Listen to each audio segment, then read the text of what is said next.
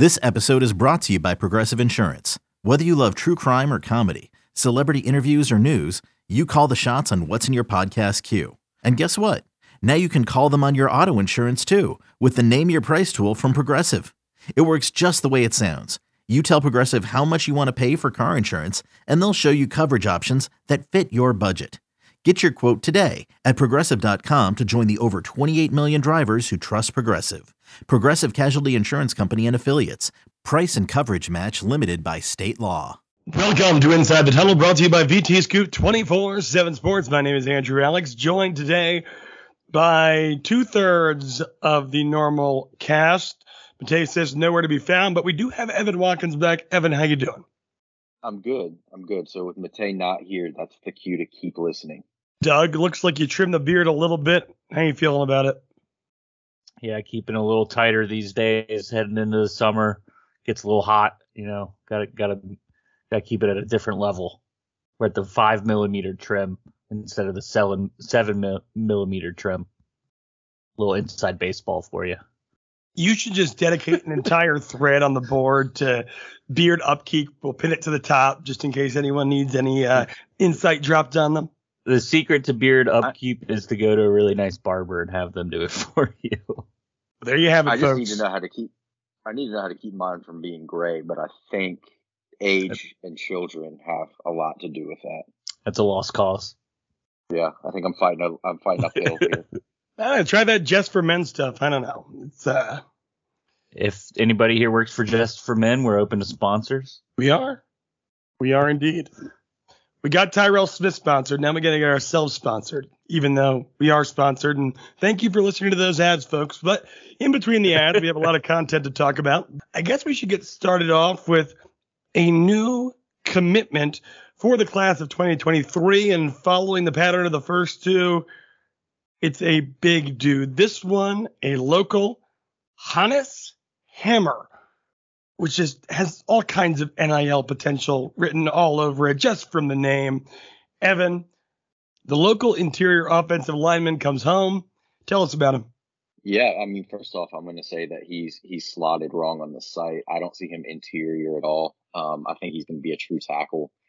I actually got a chance to see him on Saturday. He was at the track meet while I was uh, visiting some family in Roanoke, so I got a chance to go by and see him, take some pictures of him, and you know, to me, everybody's big, you know, but he he's a legitimate six six.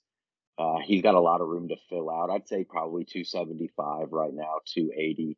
Um, he looks really good and, uh, you know, nice kid. I got to talk to one of his coaches as well that was with him. Um, you can tell he genuinely likes Virginia Tech. I think one of the interesting things was just talking to him about it was, uh, that his mother and brother are very involved, even though they are still in Germany. So, you know, he's got uh, some motivation that is not in America, um, which I think is I think is interesting, and I think it's something that could that could play to his favor. Um, you know, when he was looking at his recruitment, uh, he didn't have the Power Five offers yet, and he works with a program called Gridiron Imports, um, and they're they're a European country uh, company that puts uh, that places football players in you know private schools in America with the expectation of trying to earn a scholarship. Um, now they do a huge summer camp tour. I don't know exactly how many schools it is, but typically when you have guys like the like that program or PPI or a few of the other ones, they typically will fly into a bigger city, uh, you know, because it's you know international airport, fly into like a New York or maybe Boston or or like a Charlotte, and then they hit every school imaginable in the region that they flew into for like a week period, week and a half, and do camps. So you'd be, you know, if you flew into Charlotte, you'd probably camp at Charlotte, UNC, NC State, Duke, Virginia, Virginia Tech, Old Dominion, William and Mary. Try to hit as many as possible. Go up to Maryland and and, and just kind of keep doing those. So he was planning on doing that. He was going to hit a bunch of schools and do a bunch of camps, and then Virginia Tech offered and shut everything down. Essentially, um, it was a mutual decision to for him to commit and not do any camps. Um, he wants to enjoy some time back with his family. He hasn't seen them in a while. uh, get back to see his mom, get back to see his brother. And uh, Virginia Tech obviously didn't really want him out there showcasing in the event other schools would offer. He's a guy that has a lot of upside.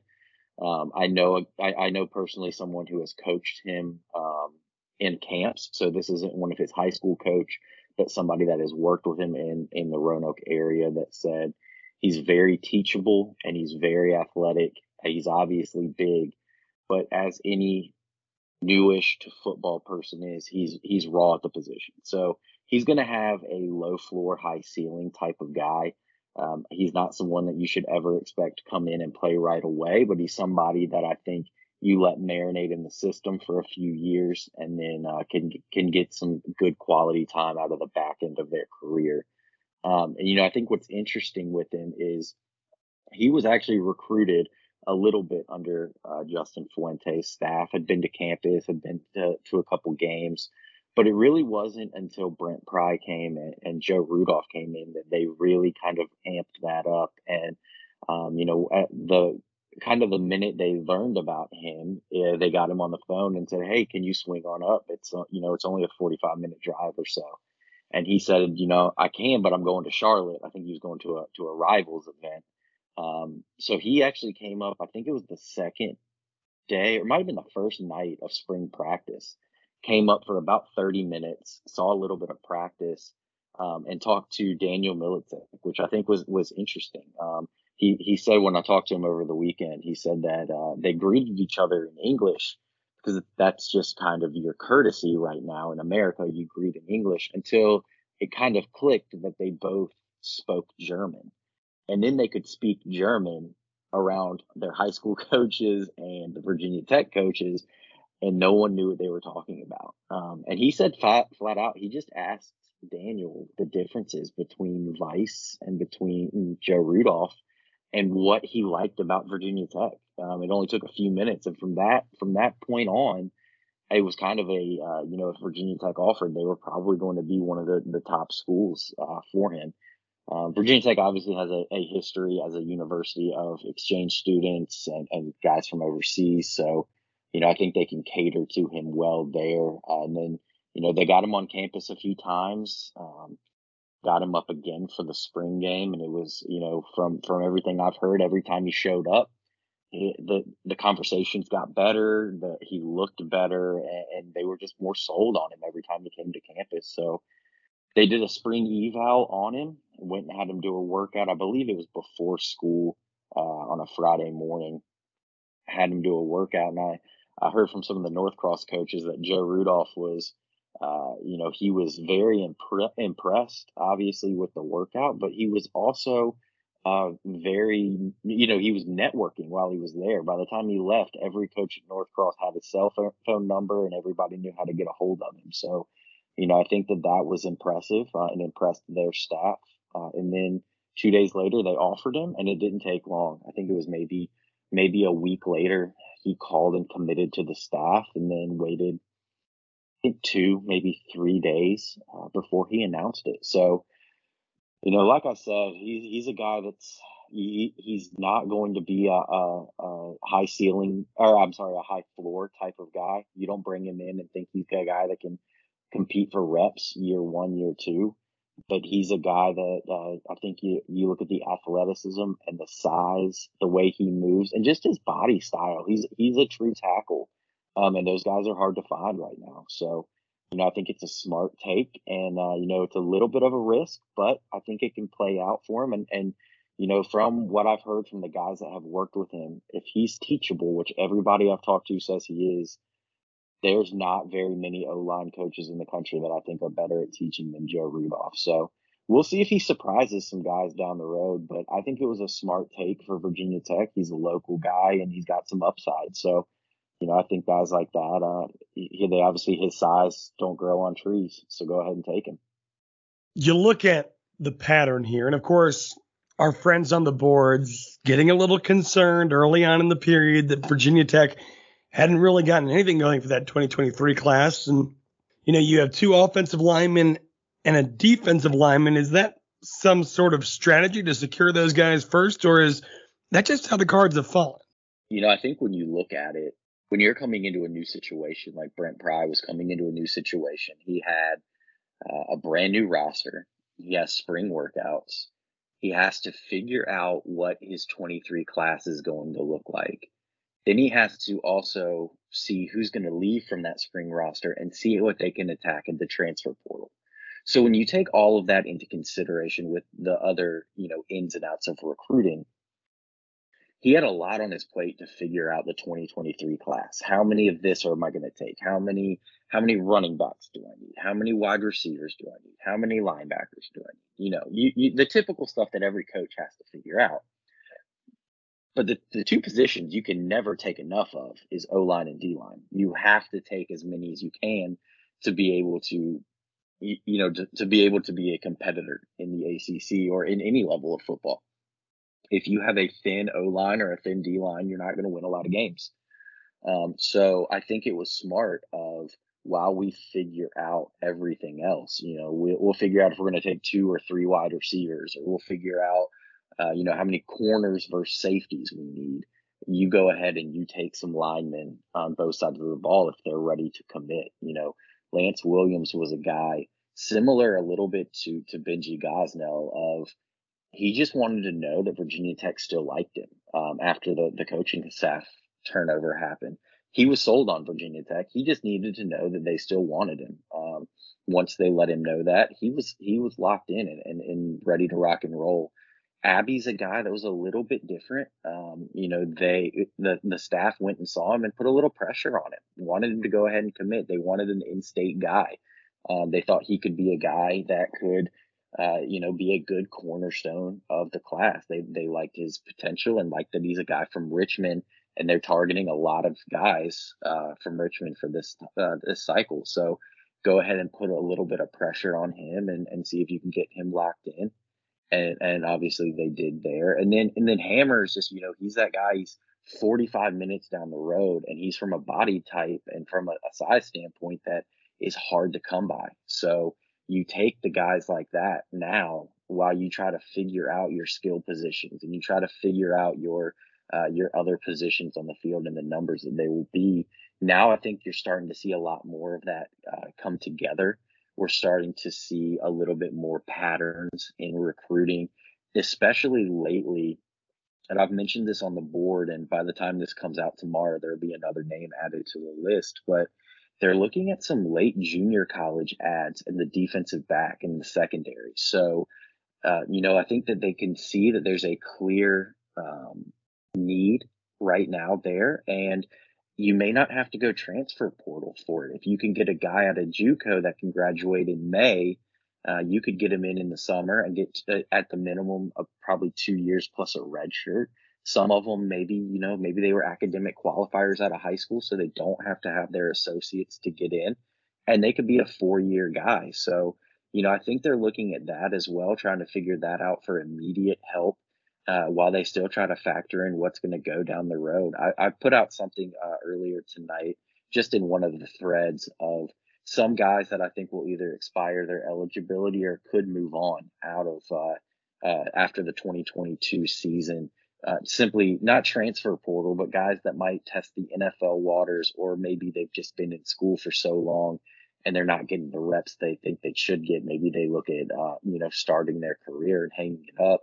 And I think we, I, think my, my number was around 18. And then you add in some possibles in there too. I think you're looking at 22, 23 guys in, in a typical cycle that could be heading out after the 22 season before you look at any type of transfer portal or attrition. So what looked like a class that could be kind of small, I think this 23 class could actually be fairly large.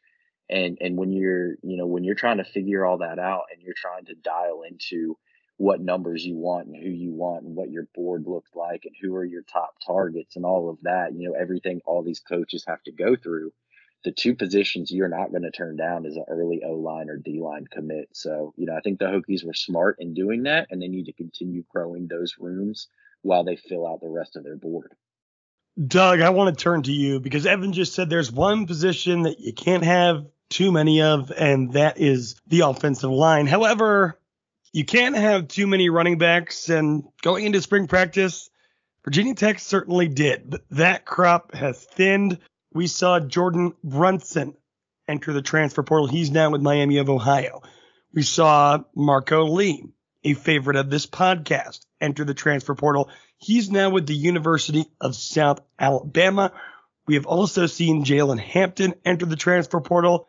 And as far as I know, he has yet to find a home. As you look at this group, do you think that, I, I suppose, was there any real net loss here? And where or how does the room shake out as a result of this? Yeah, you know, I don't think any of those were surprising if you looked at the depth chart or any projected depth chart heading into the spring. Those were those were probably the guys on the on the list. I mean, if you remember going back to the fall, Brunson and Hampton weren't with the team until late late August. They had to wait until uh, school was back in session to make the roster sizes fit.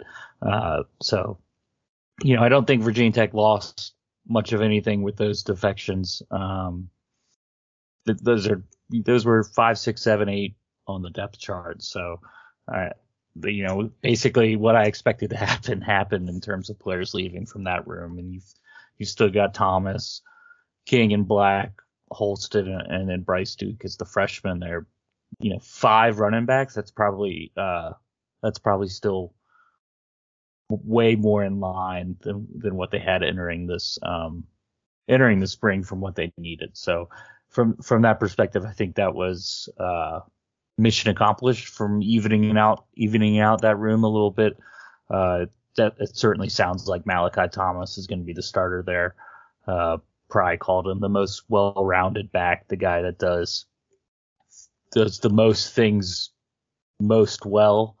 Um, I think is is the verbiage he used there. So you know, I think it's a Malachi Thomas, Jalen Holston as as the number two guy, and then and then I really think there's a battle between Keshawn King and Chance Black there through the summer and into into August. I, I think they're redundant in their skill sets and what they can do, and I think they're they're looking for you know a big play, change of pace type back that they can line up both in the backfield and, and probably in the slot and bring him in motion and all that kind of stuff. That's not a huge role, so I don't think you need, you know, I, I'm not sure there's enough reps there to to split time between King and Black. I think you'll really see one of those two guys emerge there, and then you know that's a Thomas Holston King Black rotation. Um, that seems that seems like a pretty stable group and and kind of what you're looking for. Evan on the offensive line, Bryce Goodner enters the transfer portal. He ultimately ends up with Chattanooga. This is a guy who I believe was on scholarship uh, in a room lacking scholarship offensive linemen.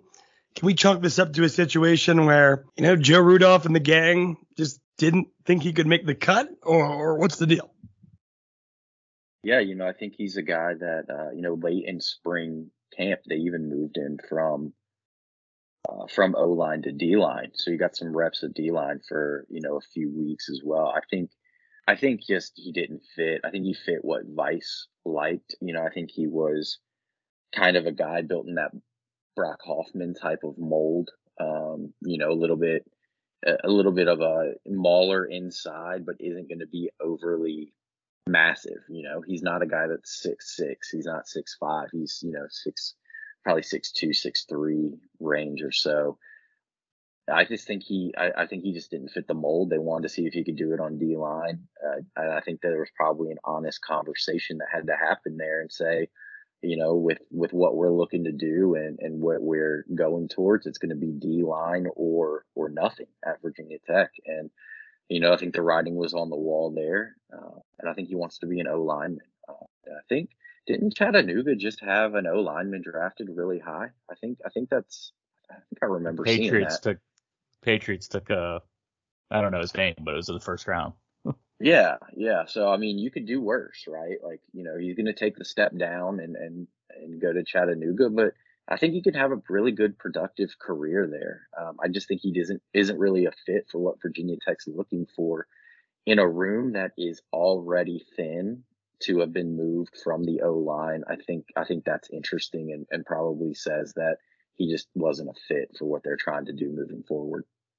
I, I think Goodner, that situation is kind of mm, reflective of offensive line recruiting in general and why it's so important to take four or five guys there every year. Um, you know, it's a crapshoot in terms of it's it's one of the hardest positions to evaluate and, and get right. Um, you know, Virginia Tech's best offensive lineman in years was Christian Darrisaw, and he was certainly under recruited. Um, you could even go back way long ago, and one of the best one of the best offensive line recruits that ever landed was Aaron Brown out of Ohio, and he he wasn't any good and never panned out at Virginia Tech. So, I mean, it, it, there's so many so many ways that an offensive line recruit could go, and like some some people, it just becomes clear that they're just not good enough to play at the Power Five level quickly, and, and I think that's I think that's largely what happened here, and largely why you have to take four or five guys a year because you're just not going to go 100% on on them consistently enough. You just need those numbers to kind of to so that you're in good shape when you need to be. That's exactly right. But now the room is so thin for the offensive line. How many, whether it be transfers, whether it be JUCO guys, additions should we expect to see added to that room, you know, over the course of the late spring here? I know some schools maybe haven't finished up yet. Most of them probably have at this.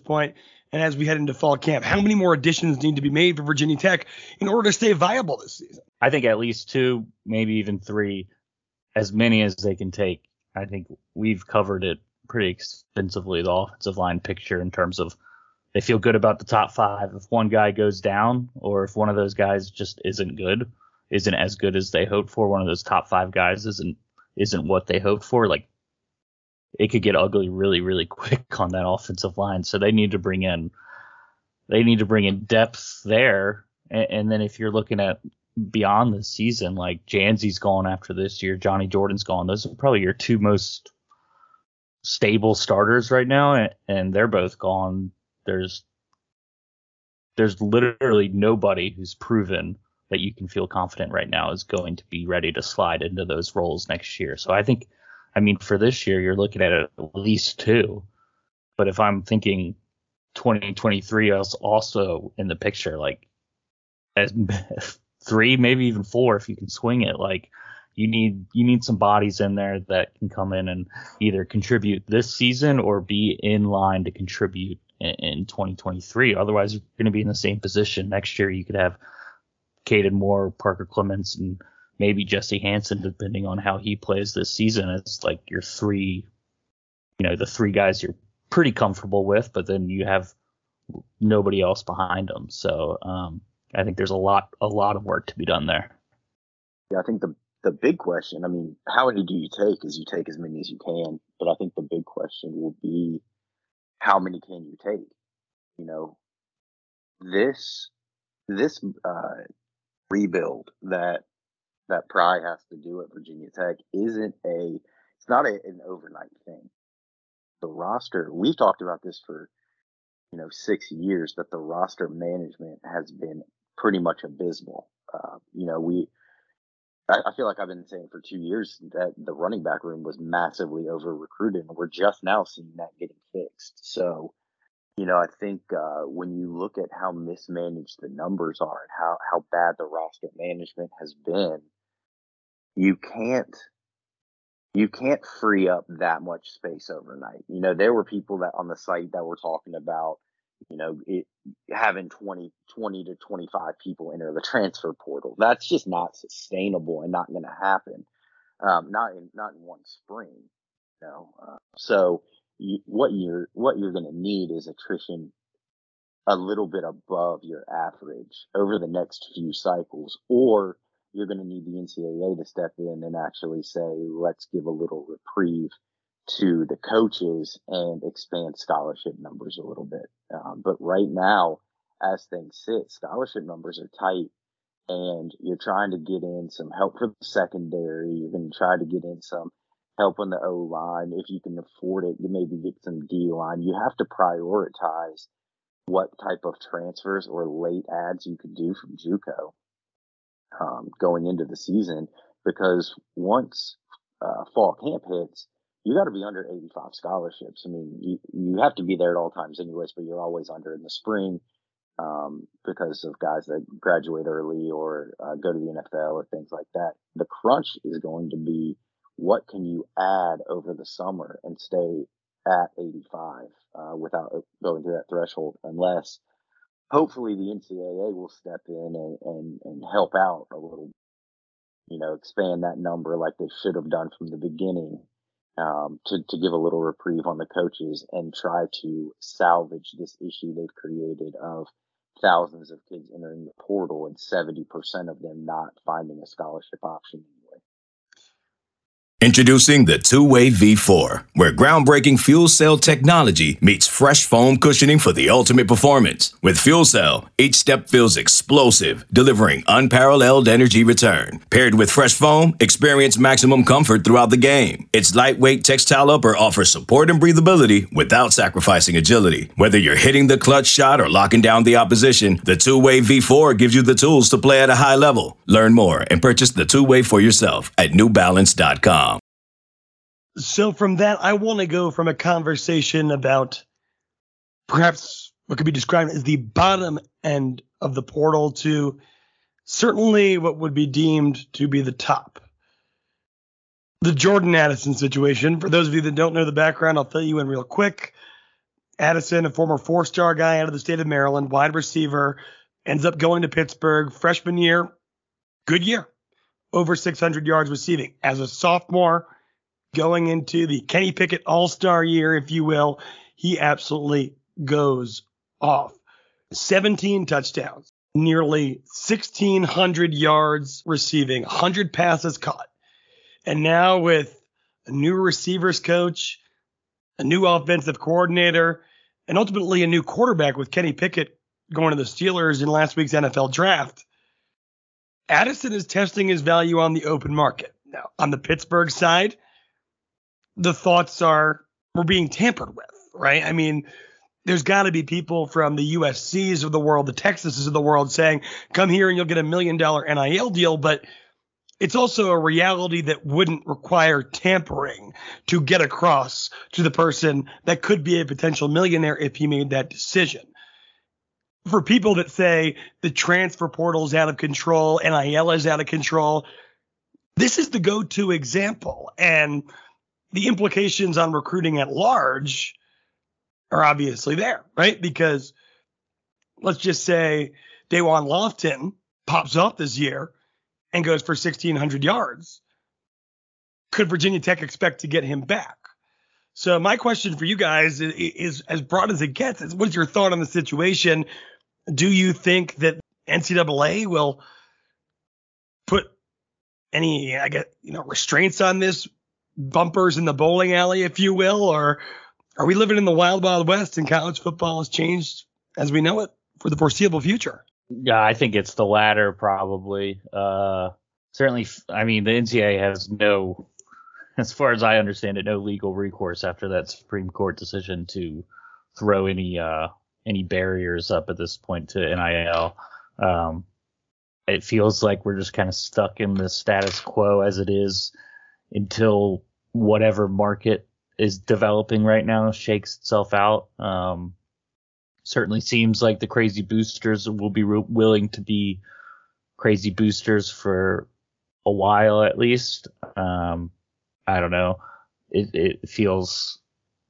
I can certainly imagine Pittsburgh's um, frustration with with what's happening there. You know, everybody you can see the writing on the wall. The tampering stuff that's been happening um, in terms of players, teammates talking to each other, recruiting each other. You work through high school coaches and all that stuff. I mean that that part isn't surprising.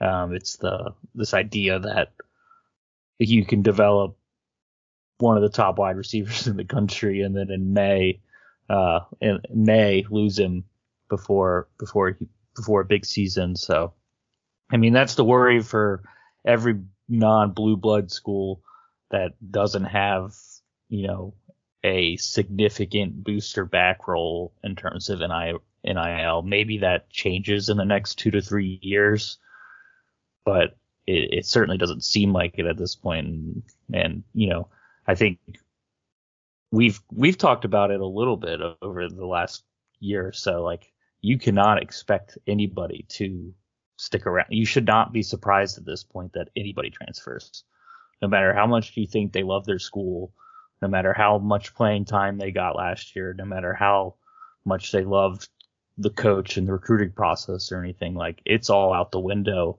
and you shouldn't you shouldn't be surprised at all. Like if somebody's if somebody enters the transfer portal who's a two year, three year starter, like that's just the world we live in. And, until until the market until market maybe shakes itself out, or or or maybe the NCAA and Power Five and those schools figure out figure out the right way to do this to to you know to allow players to get paid their market value without kind of this 365 day free agency going on. Um, this is kind of this is the norm when you're USC, Bama, Texas, and you've got a hole. You can you know you can go out and fill it if you pull the right levers and talk to the right people.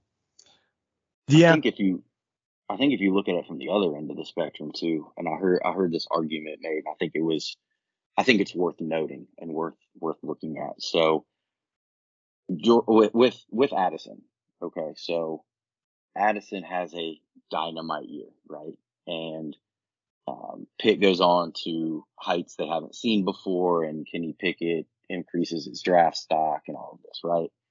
Out of all of that, Pat Narduzzi gets himself a new contract, right? He gets a what was it, like a ten year deal. He's I think he's over four million a year now. So he's sitting well, right? These coaches make all of this money. You know, you know Dabo was getting ten year uh you what was like 90, 90 million dollars, something like that. You got you, you get all these huge, huge deals out there. But they're getting these deals off of the players who aren't getting anything right? So Jordan Addison was a major point, a major part of getting that deal for Narduzzi. Narduzzi should be thanking him for being able to put him in that position to make that money. I don't have any problem with a player capitalizing off of their value. Um, I think that everybody should have the right to make money as long as it is legal. Um, I think that you should be able to, to capitalize off of that, capitalize off of your experiences, capitalize off of your name, your brand, make a biz- business. You know, if you're a, if you're an engineer and you create something cool and you make a billion dollars in college, congratulations, right? Like there, there shouldn't be anything back there stopping it. Um, so capitalize on your your ability while you have it. I don't think that there's anything wrong with that. Uh, I think people are looking at these numbers that are thrown around, and um, I think it's I, I, don't know if it's some type of a jealousy or if it's some type of an envy or or just an eye opener that they didn't. It makes them uncomfortable. It does, and it's you know if if I had a talent that somebody wanted to give me $3 million a year to do, I'm to exploit it, right? Like we all would do that. So, you know, when you look at it from the, from the student athlete standpoint, this is, this is a little bit of a one off. And we always hear about somebody, you hear about Spencer Rattler. Um, you know, you hear about the, the quarterback that's going to, to Tennessee. That's the, the rumored $5 million or whatever it was, $8 million NIL deal and you hear about these big time deals. When you spread that out across the thousands of NCAA athletes that there are out there, these are one offs. The majority, the overwhelming majority of, of athletes are not going to get deals like this, but I hope they have the opportunity to. Um, I think there needs to be a little bit of regulation to it. I think everybody could probably agree with that, but we're in a capitalistic society, and, and I think you should capitalize off of your name as much as you can. I know Virginia Tech fans are going to hate that. Alabama fans probably love that right now because of the talent gap and because of the the opportunities that are given to those those stature of players. But you know, that's just the way that I think of it as a as the student athlete. I think you you think about how many guys have uh, essentially made their head coaches multimillionaires off of their back, well, they got nothing for it, you know. And you can say they got an audition or an internship, if you would, to to the NFL, or they get room and board, they get free education, they get these things, but at the end of the day, like those are all great. Those are all great fringe benefits that you can get and a package there. But you know, at the end of the day, their their majority of these upper echelon athletes are there to play football. They're there to make it to the NFL. They're there to provide for their family. This gives them an opportunity to capitalize off their namesake before they even make it to the National Football League. I mean, we're seeing guys in high school getting NIL deals, uh, college getting NIL deals before they've played a snap. I think there's going to eventually be some type of an uh, uh of a cool off period um, where some some of these these boosters or these companies or whoever it is pumping these money out in NIL deals might not get the return on investment they thought that they were going to be getting. I think we could see a bit of a cool off there, but may, and maybe I'm different and people might crucify me on the site for it, but I'm all for people being able to capitalize off their name, capitalize off of their God given talents, their abilities, whether they're great engineers, whether they're math wizards, or whether they're good at football. Uh, and go out there and make their money. I think anybody should be entitled to a chance to to earn some income as long as it, as long as it comes from legal means. I mean, yeah, what I'll add is that of the two scenarios, right, the high school kid getting the million dollar NIL deal or the Jordan Addison of the world, what's more likely to get phased out by the market? You know, outside of maybe the quarterback position, it's the high school kid. Because why are you going to take a gamble on a four or five star wide receiver who, you know, may very well end up being pretty good, but we know Jordan Addison is pretty darn good at playing college football. And the likelihood of that changing, barring injury, is I mean, it's a kid who's going to be a first round pick in a year. Yeah. He, he has the opportunity to at least put somewhat of an insurance policy against himself being the guy who tears the ACL and never gets anything out of it. And I don't care who you are, because like you said, Evan, we live in a capitalistic society. You could love your job, you could love your boss, but you're not going to turn down a. I mean, who knows what his NIL situation was previously? It's the University of Pittsburgh. It probably wasn't much at all. It wasn't what he's going to get if he goes to Southern California, and that's just the reality of the situation. He would be making such a poor economic decision, if you will. You know, no one's going to refuse that. And I understand that Pittsburgh fans could be mad. Virginia Tech fans, you know, can also be mad because it'll probably happen to us one day. Sort of happened with Hendon Hooker, but we just didn't know it was happening at the time. but it, it's it's the new nature of the beast, and it, it's adapt or die, if you will. It, it's the Addison thing is interesting because it's it, you know it's it's pay for play when pay for play isn't supposed to be what's happening, even though everybody knows it is. Uh, you know, I have no problem with him getting paid or anybody getting paid, but like, it feels like it.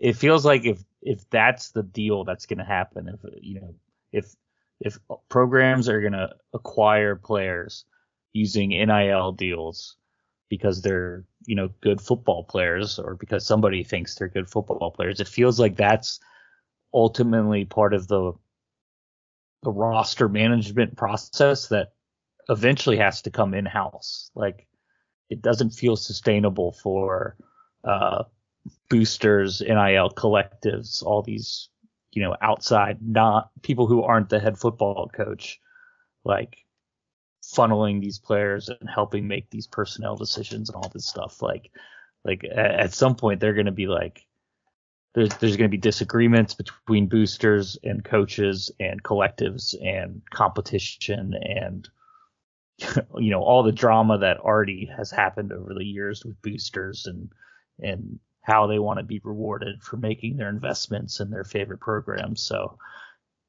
that's the one aspect that's like you know what happens when that booster coach relationship breaks down? What happens when that collective when multiple collectives are disagreeing about what the program should do and the coaches are involved? And it, it just seems like just seems like a massive headache that has that's going to get resolved in some manner at some point relatively soon. Um, you know, it's not going to limit the earnings potential of the players or anything like that. It's just a headache of the current current system and player movement and all that stuff that um, I can't imagine coaches want to are going to be able to deal with that for for very long. Like that's like it like dealing with boosters has always been a uh just a just a headache for head coaches. You have to you have to schmooze the booster, stay on their good side, and as soon as you as soon as you lose their support, they're lining up the buyout to to come replace you. Um, and now you're gonna now they're gonna be involved in like the player personnel decisions that you previously had full autonomy over. Uh, I, you know, it's just an interesting development that's going to change kind of college football coaching and all that stuff. I think you look at it too, and and and another aspect that hasn't, you know, you talk about the boosters that have been around forever, and that relationship with the head coach and the compliance department and the university. You already are walking that that slope, that kind of slippery slope there, and now you're going to add in agents, right? Like, you know, if you want to do an NIL deal with a local mattress firm, they can just come to you and probably work that out for a couple hundred dollars for a, you know a radio slot. But if you're going to be sponsored by Beats by Dre, or you're going to be sponsored by Apple, or you're going to be sponsored by some of these major major companies out there with you know six seven figures, you're probably going to have an agent. So now you have somebody that's working these deals on your behalf outside of the university and around the university, putting a lot of people possibly in a bind. So, you know, I think there's, I think there are some avenues to tweak this to where everybody wins. Um, right now, it was, it was put together uh, without major oversight and without, you know, forethought, in my opinion.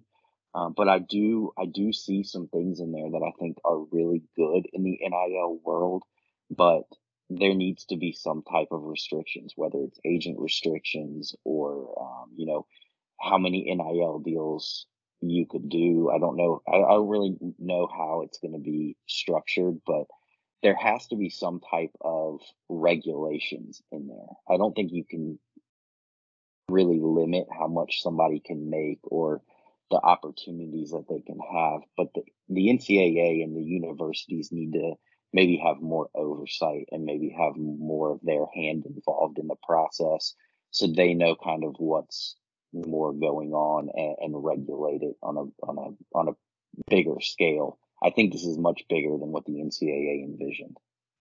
I think Evan just one last thing touched on there was the agent piece. I think what people don't realize is college football agents, agents that work these NIL deals, do not have to be accredited or have a law degree or anything. They could literally just be a, a you know, an undergraduate student that buddied up to a player and is now representing him as his agent. Um, there's no oversight in terms of who's representing players as agents and all that stuff. Um, I think I read today, you know, a normal professional sports agent that goes through the full accreditation process. That's, you know, whatever it's called, credentialed with the Players Association. Those guys take, those guys take 4% of a salary cut.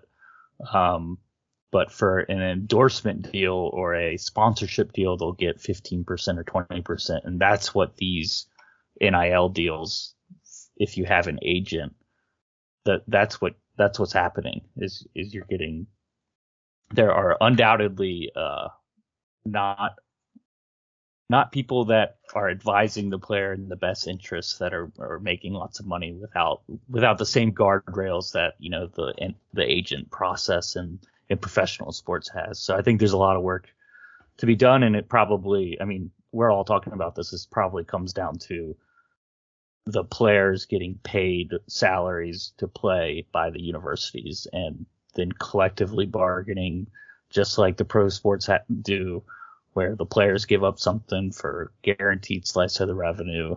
that's how the salaries markets are set, and whether you whether you do anything on the outside is is is extra and, and is open. But um, I I just don't see how you can reg you can't regulate NIL deals because the, but you can even out um, the market as far as who's getting paid and how much people are actually getting paid by the their actual employer, um, which is what the NCAA has fought against for years. But that's that's got to be where it's going, and that's gonna and then that dominoes into you know your top 30 schools who bring in the most revenue are the only ones that can compete um compete at a certain level so then like alabama and texas are in one division and iowa state and kansas state are in another division because the revenues are just different and that's how the markets play out yeah no it's certainly uh you know it's an interesting thing to grapple with because on one end you know you think about the player side right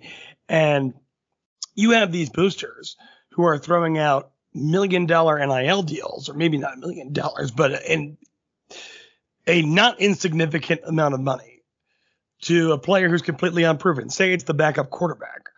Well, that guy remains the backup for a few years, and suddenly that booster might get cued in on the new shinier toy, despite the fact that the coach feels that he's developing him, and eventually he'll get to the point where he needs to be well, if that money comes off the table, then suddenly you have a free agent. And on the other side, you know, looking at the schools in professional sports, which I mean, listen to the entire conversation we just had. It is not unfair to compare this to professional sports at this time. Well, the Pittsburgh Pirates are aware that their best player will eventually get poached away by the New York Yankees, but that guy's on a five year guaranteed contract. And towards the end of his contract, the Pittsburgh Pirates have the opportunity to trade him to another team on a short term loan or deal so they can at least get some value in return. But as you mentioned about the roster management, Doug, I mean, you're Pittsburgh, you're in a situation where Jordan Addison was going to be the key to your offense. And now we're less than six months outside of the season. He's gone. And you get nothing in return for that other than as as previously mentioned as well, that nice little contract extension the head coach got. So we are, you know, it, whether you think it's a slippery slope in a good way or a bad way, the dominoes are falling and the, the speed is increasing from that slope and it's going to open up so many different doors that I don't think anyone can say with a high degree of confidence what college football is going to look like five years down the road because either some serious guardrails that are legally tenuous at this point are going to go up. Doesn't seem particularly likely, or this thing will develop as it will. So it's uh, it's weird to be in a transitional period, but I guess uh, you know whether it's Mark Emmert or Doug Bowman, we're all kind of experiencing it in real time, and hell, yeah, the, hell of an experience. the the NCAA transformation committee is like meeting right now to like rework how the entire NCAA works. There's absolutely no chance that they get it right on the first try. like they're gonna they're gonna come up with all these this new division set up and new rules and governing rules for D1 football and D2 basketball and all this other stuff and remake the NCAA there's no way it's like it's the right structure right from the beginning. Like this is going to take years and years and years of once once once there's a strategy. Right now, there's no strategy. First of all, or no developing, you know, regulatory environment, whatever you want to call it. this is the Wild West where we're just kind of waiting to see what shakes out. But eventually, there's going to be a strategy, but that's going to take like years of implementation. All I can say is that for those of you that were getting comfortable with Miami constantly floundering and staying mediocre in the current environment, that does not seem to be particularly likely. That guy is crazy down there. John Diaz, their booster. he he he announced a stadium plan to build him a new stadium that involved tearing down a high school that is currently in use. Like, how much money do you have to have to be like, we're going to build this stadium, but I need to tear down the local high school first. And the orphanage right next to it. Come on. It's absurd. Indeed. All right. We've been running a little long, so last thing I got for you: a number of Hokies taken in the NFL draft. Uh, James Mitchell, who I guess if I told you before the season, James Mitchell would be the first Hokie taken in the draft, you wouldn't be surprised. If I told you if it was in the late fifth round, you probably would be surprised. But him, Barno, Smith, and Tenuta are the guys taken. Uh, number of other guys, including Brock Hoffman, Trey Turner, signing UDFA deals. Were there any major surprises, whether it be how far guys fell, maybe they were taken earlier or taken and you didn't think they would be taken? And for the UDFA guys, how many legitimate 53 man roster opportunities do you see out of that group? The the most interesting one to me was uh, Luke Tenuta going before Lecitus Smith. I think I think a, a, lot of people probably realized that Luke Tenuta would be drafted, but he would probably be drafted late. Um, he prob he could have really benefited, in my opinion, coming back for another year, but he was ready to to test the waters, and you know he got selected. I think he's gonna have a decent role um, and, and, can. I think he can he can have a good career, uh, but he's just not as developed as most people would think going into the uh, the NFL draft. I thought Lecitus was much more developed and maybe a better fit um, in the NFL. So I was surprised that they kind of flip flopped there. I think Tenuta does have a higher upside, so maybe that's kind of what it came down to. But that was the surprise for me there, and I thought Barno was interesting because he could have gone anywhere from second to seventh. I mean, he, his his combine was unreal. He uh, he looked great, um, and and teams can fall in love with that speed. Um, and I think that was kind of the main thing why people kept saying, "Oh, he could." Don't be don't be shocked if he could creep into that two three range. Um, you know, four five six. I think was probably more realistic looking at his production. Uh, especially in the last year when he fell off a little bit and was tasked to do some different things. There's some questions on if he's actually an edge or if he's a outside linebacker. But you know, when you when you look at his whole package and what he has, um, he's another guy that's got a a high ceiling, and I mean he's a freak of an athlete. So, you know, it was when you have guys like that, you have what guys would typically could typically overpay for um, and draft him much higher than he needed to be. Uh, I, I, don't, I don't think six is is bad for him. I think it's it was a little surprising. I would I would have seen him go a little bit earlier, but like I said, he's he is he's still a raw football player. You know, he was a safety in JUCO, moved to linebacker, linebacker at Tech, moved to D end. Doesn't have a whole lot of stability at one position. Still learning the ins and outs of being an edge.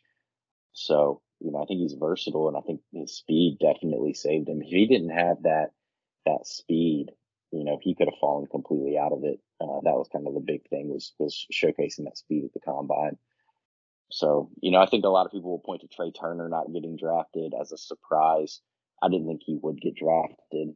Um, look at look at his production at Virginia Tech. I think he's a I think he's a good player. I think he's very athletic. He wasn't asked to do too much. Uh, he had a bit of injury concerns. He never really gotten bigger uh, since he was on campus. He was always kind of the same guy from freshman year on. You compare him to a guy like Isaiah Ford, who was clearly, in my opinion, a much better wide receiver and a seventh round pick. You compare him to Cam Phillips, who uh, was undrafted and, and has had a really tough time of cracking it in the NFL. Um, if he's even still attempting it, I'm not sure if he's still on any practice squads or not. Uh, so I, I, think people thought, you know, you look at Virginia Tech's offense and you think Trey Turner um, was the headliner, but he was kind of the headliner on a very mediocre offense that ran a limited route tree. And when you when you look at transitioning from that to the NFL, he's a great athlete, but just a, a decent wide receiver. So I think he could probably get some practice squad time. I think maybe he gets some gets some reps in. Um, he could maybe be activated at certain times. I'm not sure he's an active roster um, type of guy. You know, one of the guys I'm interested in seeing, just I don't know if he'll have a chance to stick around or not, is uh, is, is Oscar Shadley. But that's you know you never think about a long snapper. I don't know how many teams carry. I don't know how long they're in the NFL. Or they're like punters where you sign one and you keep him for 20 years, or do they rotate fairly often? But he was he was kind of an unsung hero a little bit at Virginia Tech. I think you know you never noticed him, which was a good thing. And I think he's really really talented at what he does. But he's in a niche kind of position. Everybody needs one, but do you only need one or do you need more than one? I don't really know how that works in the NFL. But I could see him being a guy that could maybe stick around for a few years if he can catch on with the right team. Of the guys that at least that got that signed as undrafted free agents, obviously they have a uh, big old uphill battle to make this team. But like Blackshear in Buffalo, he's a guy that we talked a lot all fall about uh, his usage and that Virginia Tech should have used him more. I think as when you when you come in as an undrafted free agent, the more you can do, the better. And I think his he's a he's a versatile guy that he can he can carry the ball as a tailback, catch the ball out of the slot or, or out of the backfield. Um, and, and, then he's also played a good a good bit on special teams. So I think you know, when you're fighting to make a roster or even for, you know, an undrafted free agent, you're, you're fighting to get out of each mini camp. Um, and then you're fighting in August to get through training camp. Um, you know, that kind of versatility helps. Um, so, so he's a guy that I think you look at. Um, and then Hoffman's an interesting one going to Cleveland where we play with Wyatt Teller. Um, kind of got the same sense of their mentality as, as offensive linemen. So, you know, probably a good spot for him to go to where, uh, you know, if he can make the team or at least impress them enough that, that you know, he, he can learn, he can learn in that environment a little bit. Um, and I think the last thing you have to say is just good for James Mitchell coming off the season ending injury. Definitely did not finish his career the way he was envisioning. Um, and he still gets drafted in the fifth round. So, you know, good for him to work his way back from from that injury and, and stay a draft pick. I think that's that's quite an accomplishment in terms of like he could have fallen off the board completely with that with that injury and with people's concerns about him. So, um, you know, the the Lions probably aren't going to be any good because they're they're never that good, but maybe that opens up a chance for him to play play more than um more than some other rookie tight ends. All right, gentlemen, it's been a good hour. Any final thoughts before we uh, wrap this thing up? I'm open for NIL deals on just for men for this touch of gray I've got coming in on my beard. Still trying to get to Doug's, you know, his his technique. Not as clean as his, but but I need a little I need a little NIL help. So so let's let's get that deal going. We'll get a just a just for men deal, and then you know Dollar Shave Club seems like they advertise a lot on podcasts, so maybe maybe we can get attract their attention.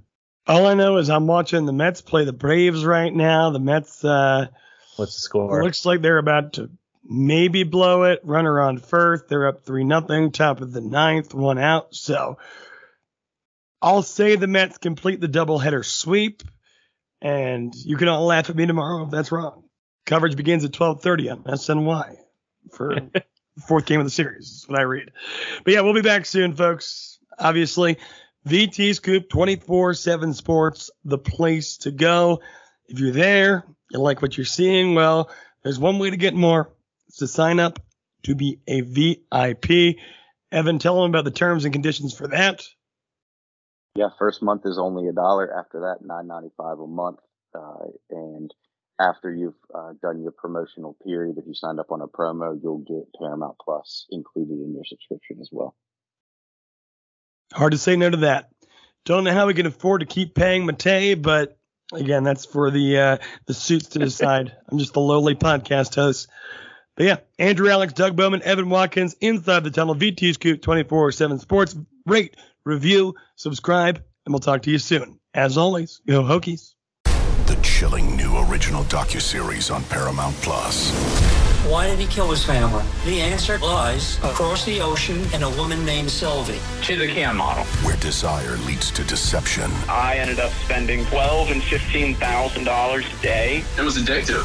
I can't get you out. And obsession leads to murder. Who did this to your family? You can't really maintain a fantasy forever. Control Alt Desire. Now streaming on Paramount Plus.